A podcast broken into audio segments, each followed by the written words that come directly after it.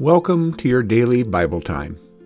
Today's reading is Mark 5 24 to 34. And a large crowd followed Jesus and pressed in on him. Now there was a woman who had been suffering from a hemorrhage for 12 years. She had endured much under many physicians and had spent all that she had, and she was no better, but rather grew worse. She'd heard about Jesus and came up behind him in the crowd and touched his cloak. For she said, If I touch his clothes, I will be made well. Immediately her hemorrhage stopped, and she felt in her body that she was healed of her disease.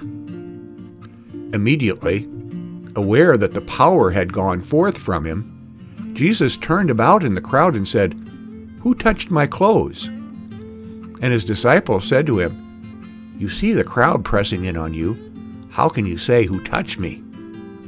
He looked all around to see who had done it.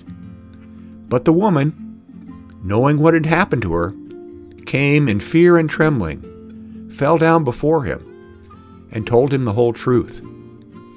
He said to her, Daughter, your faith has made you well. Go in peace and be healed of your disease. Here ends the reading. Jesus heals people in a lot of different ways. Sometimes he reaches out and touches a sick person and heals them of his will. In other cases, he gives the person to be healed a task to be performed before they are healed. He heals the faithful and the faithless. This healing story is different.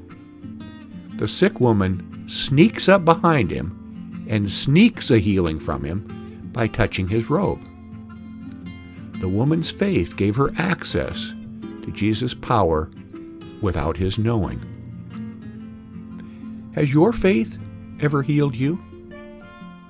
Let us pray. Lord, give me the faith to heal my infirmities. I know that your power can heal, and it is your will that I be well. Amen.